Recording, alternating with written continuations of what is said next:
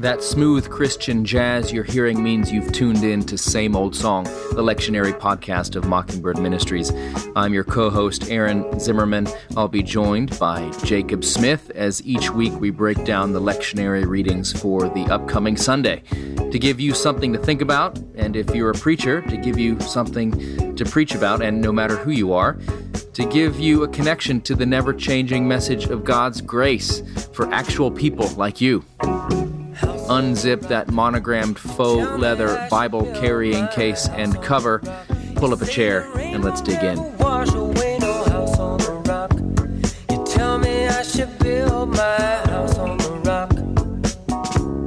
All right, Jake, well, here we are to record an episode of Same Old Song, the preaching uh, podcast of Mockingbird Ministries. This time you're coming at me from the Catskill Mountains. Uh, you're looking dewy, you're looking refreshed. How's it feeling over there? You know, it's nothing like fresh mountain air and um, and farm to table food to get you ready uh, for the next year. So, yeah, we're up in the Catskill Mountains at this place called Twilight Park um, near um, Haines Falls. There's like about a about um, 100 people that live here and so um, and it's just kind of good to get out of the city mm-hmm. and uh, my kids get to figure out what grass is so.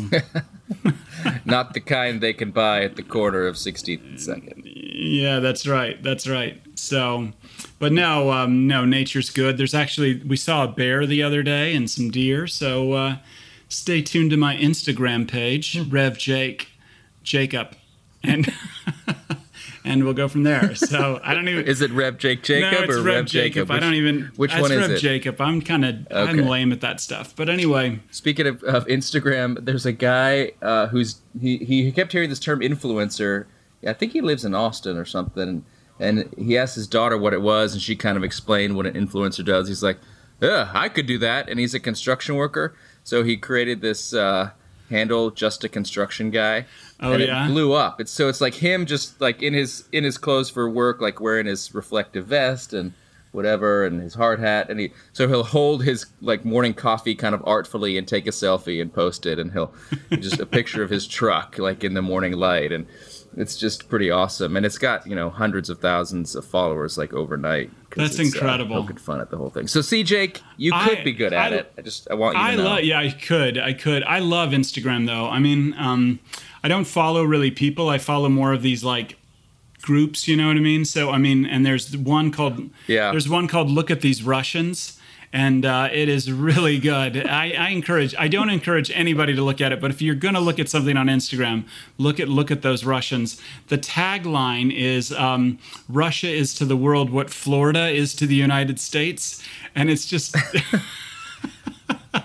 Sorry, Russian listeners. Just, anybody? But it's anybody just in the former everybody Soviet who every Russian I know loves it, and but they're always saying those aren't Russians, those are Ukrainians, and it's just really. Somebody was once like that guy's uh, obviously. Somebody was like obviously there was like that guy's obviously from Belarus. like, so. Oh. Um, well, yeah, we're just a, we, just leaving no former Soviet republic unturned in our wake. We're just uh, just a shock and awe campaign here. All right, let's move on to the Bible. Clearly, they're Estonian. So, so oh um, my gosh! But uh, yeah, so we're in the middle of the summer and uh, in ordinary time here, and um, we are uh, doing tra- the track one that specifically kind of takes us through um, the history of Israel. And so we saw a little bit about Elijah and Elisha. And uh, now we jump into uh, the prophet Amos, and because uh, he kind of takes place in real time um, during the King uh, Jeroboam and during the just the uh, deplorable period in the history of Israel's history. And uh, he was a prophet to the northern kingdom and um, and preached repentance, which um, didn't go over well. And preaching repentance and the forgiveness of sins never goes over well, usually, except for those who know they need it. Um, you know, I always want to remind people. Well, there, there we go. I just, I think that that's the key thing um, that gets uh, Amos in trouble with the Northern Kingdom is um, is uh, he's preaching repentance and forgiveness. Uh, well, I think you may have to tell folks what a plumb line is, um, mm. and I think this is. Uh, I mean, I think this is a very effective kind of preaching point here. So, a plumb line is a string and at the end there is a weight, and you would use it in construction to make sure that the wall you were building would be straight. Because uh, mm-hmm. if you just kind of eyeball it, it'll tend to get a little crooked if you're laying the bricks. And, uh, you know, the first row is good, but the second row is a little bit off, and the third row is a little bit more off, and pretty soon you have the, the leaning tower of mm. Bethel. And um, mm-hmm. so the plumb line, you hang it, you hold it up on a ladder, you hang it down, and give you a straight line, and then you can mark where the line is, and you can build a straight wall. So the Lord standing behind a, beside a wall with the plumb line is basically, and here God is handing the is, is the construction worker. Uh, apropos to the Instagram account we mentioned at the beginning, God mm-hmm. is hand, hanging hanging the plumb, plumb line in the midst of the people Israel. So the idea is here that everybody is sort of everybody's off plumb. Everybody is not living right. Everybody mm-hmm. is a little bit skewed and a little bit bent, and so it may look fine until you hang the plumb line, and that's the kind of thing when you're you maybe you've probably experienced this when you're hanging a picture on your wall and you think it looks straight, but then you put the level up to it and you see that it's not actually level. And so when God puts the plumb line on his people, it's sort of a reckoning and and so this is the work of the law. The law is to kind of come in and and show you where you are off. Um, and any effective preaching of the gospel is always going to begin with um, some sort of laying out of the human condition, explaining the ways in which we all fall short and are bent, uh, like the people of Israel. And so, um, I think uh, it's it can be very, um, I think, effective if if you preachers want to talk about what would it look like in your life if a plumb line, if God, you know, dropped the plumb line mm. in the mm. middle of your life and your community and your family and and what would that look like and you can do that with a soft touch um, you can do that with a little bit of humor uh, but uh, that helps the medicine go down but i think um, big yeah th- this message of um, you know god's law and how we measure up or usually don't measure up is is kind of where we begin that's right, and um, and I think it's um, it's very powerful here that specifically the word of judgment is delivered uh, specifically against King Jeroboam and his house, uh, because the king was the representative of the people, and um, and so um, uh, yeah, I, I think you know there's all sorts of ways you can tie this in humorously, and here like you know if you want to use a, a a self deprecating illustration how you don't measure up. This is a great place to do it. Um, but uh, what happens typically, and um, you know, and if you don't add a spoonful of sugar to this medicine, um, then uh, the, the, the the parish and everybody else becomes like Amaziah, who says, "O seer, go flee to the land of Judah, earn your bread there and prophesy there, but never again prophesy at Bethel, for it is the king's sanctuary and it is a temple of the kingdom. You know, when you come like directly at people with the law, the reaction is this uh, you know, we're not that bad. Why don't you go on and get out of here? Just think about everybody you've come at heavy handed with the law. Um, they usually turn and go the other way. You're not friends with them. Um, I've, I found this actually in pastoral experiences. Most people want, if they want me to tell, if they want me to tell them what to do, or they want me to like really lay it out for them, it's because they want to go the other way. They want me to drop a word of judgment so that they can say, "Oh, Jake was always judging me." Yeah. You know what I mean? So I think it's really important as you're preaching this and you're talking about the plumb line that you add a lot of sugar uh, because um, if you don't, you will have um, your congregation be like Amaziah the priest. Yep, or you'll be like the kids at Camp Hope in the uh, late 80s, early 90s uh, breakout movie for Ben Stiller, Heavyweights, about uh, uh, a group of kids that get movie. sent to fat camp in, um, yeah. by their parents. So this, and it's actually it's written uh, by Judd Apatow and um, has a lot of people that uh, later will be, work in his films. But in this movie, all these kids are sent by their well-meaning parents to a summer camp to lose weight. It's called Camp Hope, and uh, the first thing they do in the cabin is they unload all the candy and uh, snacks and salamis that they've secretly smuggled into the camp. And there's all these hiding places that they've actually built into the cabin. So every summer, year after year, because they always come back, um, they can hide all their uh, all their stuff. So it's it's um, it's just one of those over and over again. This movie, it's not that great, but it is sort of funny. It's got Ben Stiller and uh, his dad and anyways, it's like Zoolander It's- for kids. But if Yeah, you it's an amazing- see it, it's an amazing- There's all these kids who are who are um, reacting directly against the law. That's right. It's an amazing movie if you're nine years old, and um, but it is a perfect illustration. I think it fits Amos chapter seven. but the powerful the powerful thing here is is that at the end of Amos, um, you know, Amaziah, um, Amos says to Amaziah, he says, "I'm no prophet nor prophet's son, but I'm a herdsman and a dresser of sycamore trees." So like, what the heck is going on right here? This is um, uh, you know, this is a very. Are you a prophet? or Are you not a prophet? And uh, the point here is, is that God's word always comes to us out of foolish things. Um, you know, um, even though he was a herdsman and, uh, you know, a dresser of sycamore, this is the low man on the totem pole here. And um, it is out of weakness that God d- delivers his powerful word.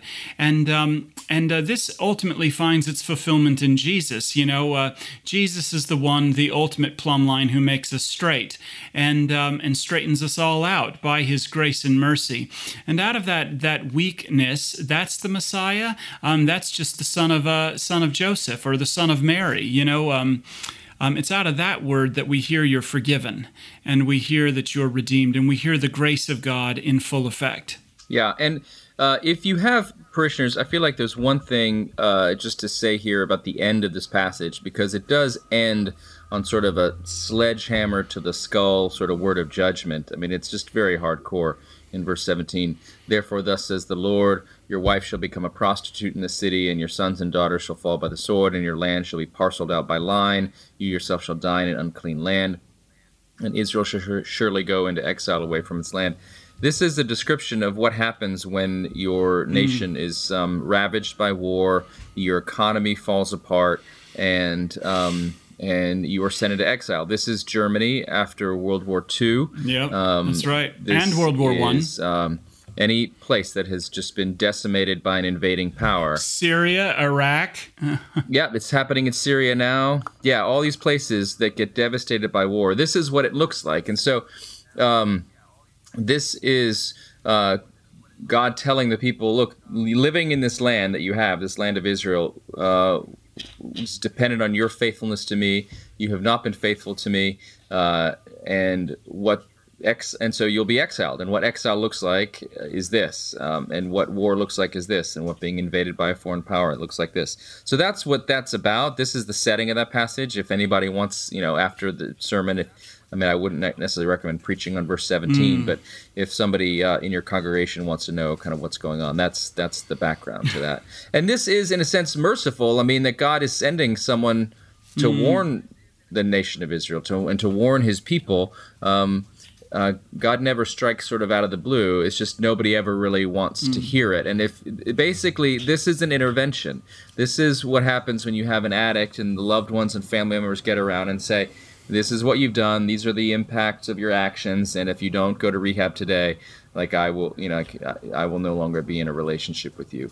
And there's the idea is to help get people to wake up, mm. and that's what God is doing here with Amos. And he's he's sending someone to give a message and say, if you don't straighten up and fly right. This is this is what your life is yeah, going to look like. that's powerful. That's good. Please wake up. Please turn around. Please, as you say, repent and return to the Lord. And it's not repentance because you're a bad person, or it's not like a it's not like a shaming kind of thing. It's just like come back to the source of life and truth and come back to God. And uh, otherwise, this is what it looks like. So this is just God. lo- God loves us enough to be honest, even when we don't want to hear it. Um, and it's merciful in this case, but uh, people still don't want to hear it, obviously until they're given the ears to hear. So that's I mean that's that's Amos. That's that it's kind of uh, hardcore. Sometimes people and and probably say this to you too, Jake. Will say to me, "How you know? Have you bugged my house? How are you preaching something that connects so so specifically to my life?"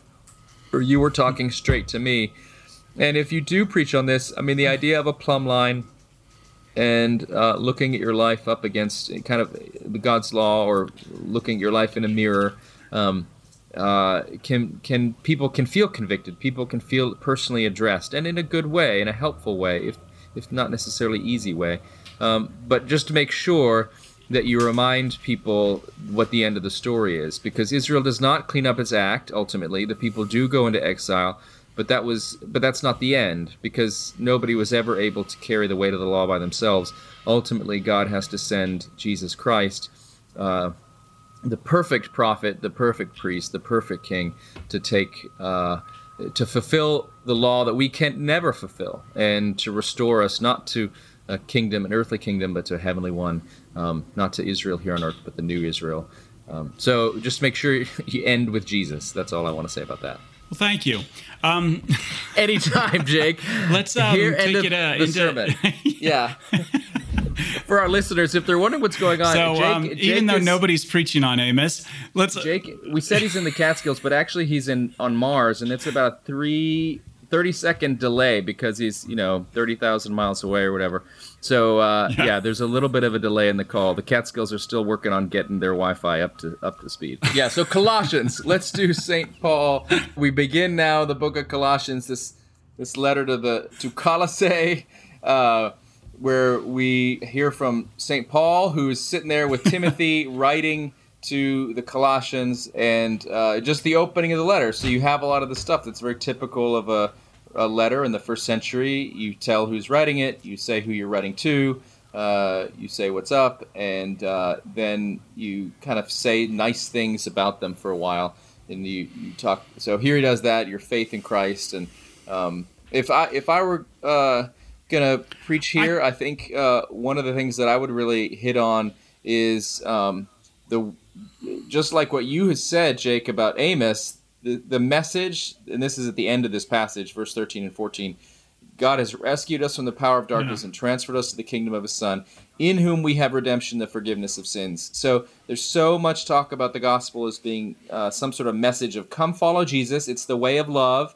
So we need, and most people hear that as we need to go out there and love other people, which is true but it begins primarily with God's love for us, which is expressed most clearly in His forgiveness of our sins and the work of Jesus Christ. So that's all I want to say about that. Mm. What what else would you add to that, Jake? Well, I mean, I would exa- add exactly that. I mean, I think you see right here at the beginning of every one of um, Paul's epistles, except for Galatians, where they've messed up so bad on the doctrine of justification. Um, Paul always begins by encouraging people. And I think that's something missing big time in the church. You know, um, oftentimes you hear about how we need to get out and do more. Like we need to stand for justice more. You know, we need to do this more. You need to have more quiet times.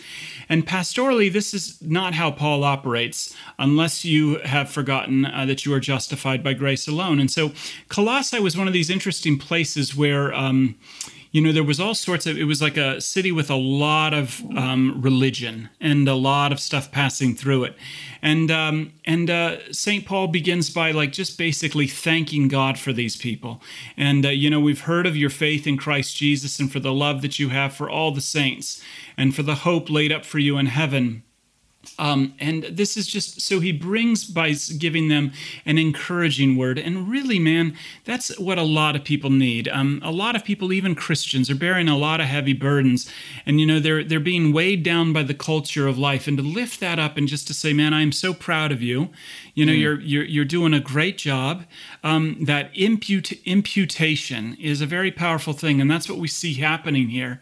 And then he begins to um, give them um, a description of this Jesus who um, has set the plumb line straight and why he can say that. Not because they've got it necessarily together, but because Jesus has it together for us. And absolutely right. The big thing is, is that he has rescued us from the power of darkness. That's past tense, everybody, and transferred yeah. us past tense into the kingdom of his beloved Son, in whom we have redemption, the forgiveness of sins. And so Paul can speak a positive word to these people, not necessarily because they deserve a positive word, but because Christ has given them a positive word, which is himself and his righteousness. Yeah. Uh, and and the whole prayer that Paul gives for, for these folks is is all about what God will do in them. This image over and over about uh, fruitfulness and how fruit mm. um, will be in their lives and uh, as you bear fruit in every good work and he says it in verse 10 he says it in verse 6 this idea of bearing fruit and uh, i think i've mentioned it before but uh, nadia bolz-weber talks about how much christian life is people taping fruit to the tree mm, uh, trying right. to trying to look fruitful um, but the whole idea of fruit is that it comes naturally from within. The tree doesn't have to strain to produce fruit or fake producing fruit. It just comes naturally. And so this is why Paul's uh, he says um, it is bearing fruit in the world. It's bearing fruit in you, and I'm praying that as you bear fruit, and you know, may you may be made strong, and may you be filled with the knowledge of God's will. It's He's asking God to do the work in these people. Um, That's right. He's not telling them to do it. Tape more fruit to your trees. He's saying, "May God do this work in you." And again, because as you said, it's it, this is all in an attitude of joyful thanksgiving uh, because God has done this. God has enabled us to share in the inheritance of the saints, and God has rescued yeah. us and has transferred us and all of that. Whenever, whenever you're hitting St. Paul, especially in the early parts of his epistles, remember description, not prescription and um, and uh, and that's because you know um, this is a perfect segue right into the gospel reading, where the lo- lawyer approaches Jesus and says, "What must I do to inherit eternal life?" You know, the, the very opening of this question, this is from Luke chapter 10, verses 25 through 37. I mean, the very the very premise of this question is flawed because you don't do anything to inherit something. Inheritance is given to you, and uh, the fruit is given to you because the Spirit has been given to you, because the gospel has been given to you, and so eternal life is a gift given. It's not. Um, it's um, so. What must I do to inherit eternal life? Nothing, because um, inheritance is given. Yeah, and uh, so the the teacher begins with the law. Essentially, he begins thinking that he, he wants to get approval from Jesus. He wants to look like the smartest kid in class, and um, and he wants to look sort of pious. So you know what what do I have to do to inherit eternal life? So he he assumes that Jesus is operating on the principle of law of of rewards and punishments, mm-hmm. um, and uh, he thinks he'll look really good by asking this question, really pious, uh, which is what people who live under the law, that's what they want to do look good and look pious. And whether it's the law mm. of hmm. being an Instagram influencer, whether it's the law of being a good Christian, whether it's the law of being um, a good secular person in New York City or whatever it is, everybody's like, what do I need to do to be to be good enough? As uh, Reese Witherspoon said on the latest episode of Big Little Lies, everybody in this town is about being better, stronger, and first. And uh, that's what a lot of people live. So this is yeah. He wants to know what do I need to do? How many times do I need to go to CrossFit? Mm. How many times do I need to, um, uh, uh, you know, engage in uh, intermittent fasting and, uh, and, and a cleanse? How how many times do I need to um, uh, um, read the latest book on becoming a better person how many ted talks do you mm-hmm. need to mm-hmm. watch all these sorts of things and and jesus interestingly in very typical jesus fashion uh, um, answers his question with another question mm. and uh, and kind of turns throws the ball back into his court and and kind of calls the guy out because the guy obviously he's he's a lawyer which means he's a he's a jewish lawyer he's a, he's an expert in the torah he's an expert in the law and so he should know and and Jesus kind of calls him out that he's that he's just asking this question as a form of posturing, not because he doesn't actually know. And the guy answers correctly. Uh, yeah, l- love the Lord your God with all your heart, soul, strength, mind, and your neighbor as yourself. And so Jesus is like, good, good luck, and gives him that thumbs up, kind of winking Jesus emoji. Yeah, just yeah, just do do, do all this and you will live. Yeah, yeah. I mean, and, and if and if you do it all, you will live. But the problem yeah. is, is no one has done it. Yeah, so, and so, yeah, and so the guy's left sort of stammering, like, "Oh, yeah," because he'd just been revealed to be the guy who was asking the question to which he already knew the answer, and so he looks sort of like a fool. And well, so and Jesus then, so then, this is why yeah. he this is why he says Luke says in wanting to justify himself, right. he asks, "Well, right. then who's my neighbor?" You know, um, um, like where's the limit? You know, uh, this is kind of the question a lot of teenage boys always ask: How far is too far? You know, um, this is uh, this is this is the kind of question, and uh, Jesus replies um, with this very very powerful parable, which we all know, the parable of the Good Samaritan. We have hospitals named after it. We have, um, you know, um, the, the, whole "if you do a good deed, you're a good Samaritan" kind of. Uh, it's really shaped our culture, but it's a, it's been misunderstood and it's been interpreted in the sense of the law. And so, um, but you have this very, and remember, parables are um, earthly illustrations of heavenly truths. So what Jesus here is doing is is giving us an illustration of the gospel using an earthly example. And so he talks about this man who was going down from Jerusalem to Jericho. And I've, I've actually walked part of that trail. And um, it is. I mean, you could imagine back in those days. This is a place where thieves would hang out. This is a place where, um, I mean, there are like wild animals still down there, and um, it's a wild place. And um, and so this is the Valley of the Shadow of Death. Yeah, it's a really curvy road, and there's Yeah. a lot of hills on either side of you, so you can't really see what's coming up around the bend.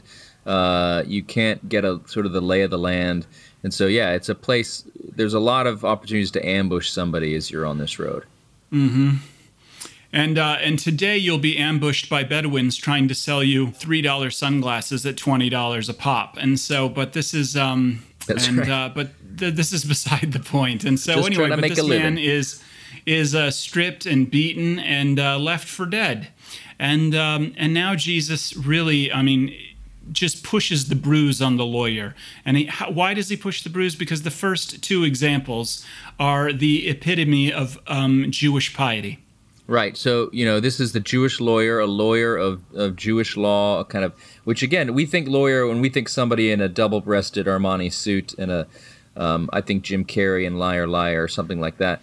Um, and this is this is not a secular lawyer. This is an expert again in religious law. This is a religious figure. So the first person that comes by is a priest. So yes, clearly a religious figure. And the next person is a Levite, meaning a member of the tribe of Levi, and and again another uh, religious figure. Um, this is sort of the the the the pastor and the deacon walking by, or something like that. And Yep. uh, again, because the question is, who is my neighbor? Who to whom do I have to um, be kind? Who do I have to love uh, like I love myself? Who do I have to be nice to? Uh, and so that's the question. And so this guy gets beaten, and the first person, the priest, does nothing for him. Actually, crosses on the other side. So he doesn't. This is when you see somebody in the aisle at the grocery store that you don't want to talk to, and so you quickly leave that aisle so you don't even have to make eye contact. That would then force a social interaction. So you decide to get come back later for your English muffins. So he crosses to the other side. Yeah, go ahead. I get it too. I do I get it too. I do it all the time. There's like one particular crazy homeless man Yeah. on um, on 21st Street between Park and Broadway, and every time I see him, I like want to go on the other side because he wants to talk to me, and, and it usually ends with asking for five bucks. And uh, you know, I this is this is and you know, and he's dirty, and you don't want to be. There's all sorts of cleanliness laws here going on. So uh, there is there's a profound like you can find the commentary on why all of these guys cross the street and cross the road, but Yeah. what they are doing is not out of the ordinary though that's the point in jewish culture you know Yeah. what they're they're not being jerks they are trying to uphold the law here on a very profound level and Yep. so um, but here all of a sudden out of the blue comes this samaritan this Samaritan, who is, you've heard us say before, is an enemy of the Jews, total outsider, um, and he comes along and does something profound. He uh, picks the man up and pours uh, pours uh, oil and wine on him, and then throws him on his own animal, and brought him to an inn to be taken care of. And the next day, he pays for all of the bills. Yeah, and to pour oil and wine again to to us that would be weird if your kids skinned their knee and they came into the house and you're like, let me pour some olive oil and wine on it. But again, back in the day, wine had antiseptic properties. Obviously, has alcohol in it, and they didn't they wouldn't have had rubbing alcohol. Alcohol, and then the oil is sort of this soothing kind of. Um, little anesthetic just kind of calming Yeah. thing so, And th- it so helps this is yeah. yeah, so this is kind of the first aid. He gives him first aid. He's not just like dumping. He's like to imagine going to Olive Garden, grabbing the bottle of olive oil and wine, just pouring on somebody's head. That's not what's happening here. Um, he's he's giving him first aid and ta- and kind of sparing no expense to, to, to take care of this guy. And um, and what's in again, if you want people to kind of get the shock of the passage. Because Samaritan is a word, as you said, Jake, we associate it as with goodness. It's like a good thing. Oh, that person's a real good Samaritan in this passage, as it would have been originally heard, instead of saying Samaritan for your congregation, just fill in the words of whatever Yeah. group of people they hate. Um, and uh, that varies from context to context. But, you know, uh, shortly after 9 11, for example, this would be so, uh, you know, a, a Muslim traveling came near him Mm-hmm. and saw him and was moved with pity. Um, a Red Sox fan. So, um, you know, you're from New York. So anyway, but, Yeah, But the, exactly. But let me t- just uh, can we just get right to the because we're running short on time. But let let's just get right to the gist of this. If you preach that you are the Samaritan, you have come, and I've heard many many a clergy do this. You have missed the mark completely. This is you are not the Samaritan, and uh, the the zinger here is is that you are the man in the ditch first. You are the person in the ditch who is helpless, lying alone, and the fact is is that religion will not save you. What you need is someone whom you would have never expected. What you need is a actually um, crucified Jewish rabbi to come and save you. This thing that no one would expect to save you from death and to uh, heal your wounds by his wounds. And uh, he not only pays all the bills, but um, he showers you with all of the rewards of his victory, which is his grace and mercy. And you cannot go and do likewise until you realize that you are the person in the ditch. You cannot even even comprehend what it is to be the Samaritan until you know what it is to be the one who has been saved. That's right, and you know, in choosing the Samaritan to be so that what's interesting is that the two Jewish figures, the Levite and the uh, uh, priest who walk by, you would think that they would see this Jewish man in the ditch, their fellow uh, member of Israel, and that they would say, "Oh, this is my neighbor," and so that would be the expected answer, maybe that this. Uh, person who's questioning Jesus would get like, oh, the, the fellow your fellow Jews are your neighbors, so treat them nicely. Um, mm. But in the story, the, the the people that the lawyer would most identify with don't do that. And so the one that he would think is an outsider, a lawbreaker, the Samaritan, is the one who chooses, doesn't say, Is this man my neighbor? He, Jesus says, he, he was a neighbor to the man who fell into the hand of neighbors. He, he decided mm. to act this way. And so it, the the fact is, Jesus chooses a lawbreaker and an outsider, someone who is unclean in every way, uh, to be the one who is the agent of mercy and healing. And mm. so there's a foreshadowing here because Jesus obviously is identified with lawbreakers. He becomes like one who has broken the law. He he has the sin of the world put on him. He does hang out with all the unclean um, and chooses to identify with them. And so mm. this is pointing towards who Christ is as the one who who is not so concerned with keeping his own hands clean that he and preserving his ritual purity that he'll stay on the other side of the road he's one who gets into the mess and comes near to us because he's he's um he he comes he's to so save clean. us. Well, yeah, he's so he's fresh. And, he's so fresh and so clean that he clean. can um, actually make what is dirty clean. And you know, it's it's Capon makes an interesting point in this parable. He says he says that you know, kind of talking about that. He says once you see yourself as the person in the ditch, who needs to be saved by the Samaritan, then you can see uh, Jesus in the poor, you can see Jesus in the hungry, you can see Jesus in the prisoner. You begin to finally see Jesus as, as the man in the ditch as well, whom you're serving in the face of your neighbor. And uh, that is, um, but you cannot go and do likewise until you have the Samaritan question down of who who that actually is and who you are first. Right, right. So Jesus is the one who chooses to be a merciful neighbor to us um, because we are the one in the ditch. So, well, I think that'll do it for this Sunday mm. uh, coming up for July 14th, uh, uh, fifth Sunday after Pentecost, uh, and Good Samaritan Sunday. As as God lays the plumb line into our midst, and we find that we don't measure up. Um, we find that we have a Savior in Jesus Christ who rescues us uh, in Colossians. And um, of course, we have that same vision in Luke of one who comes uh, comes to us, who's not and actually is not as concerned with the plumb line as we are in keeping clean, but rather in, mm. in mercy and and rescue. Uh, thanks, Jake. We'll uh, we'll God see you uh, soon, and uh, happy preaching. Happy preaching, everyone.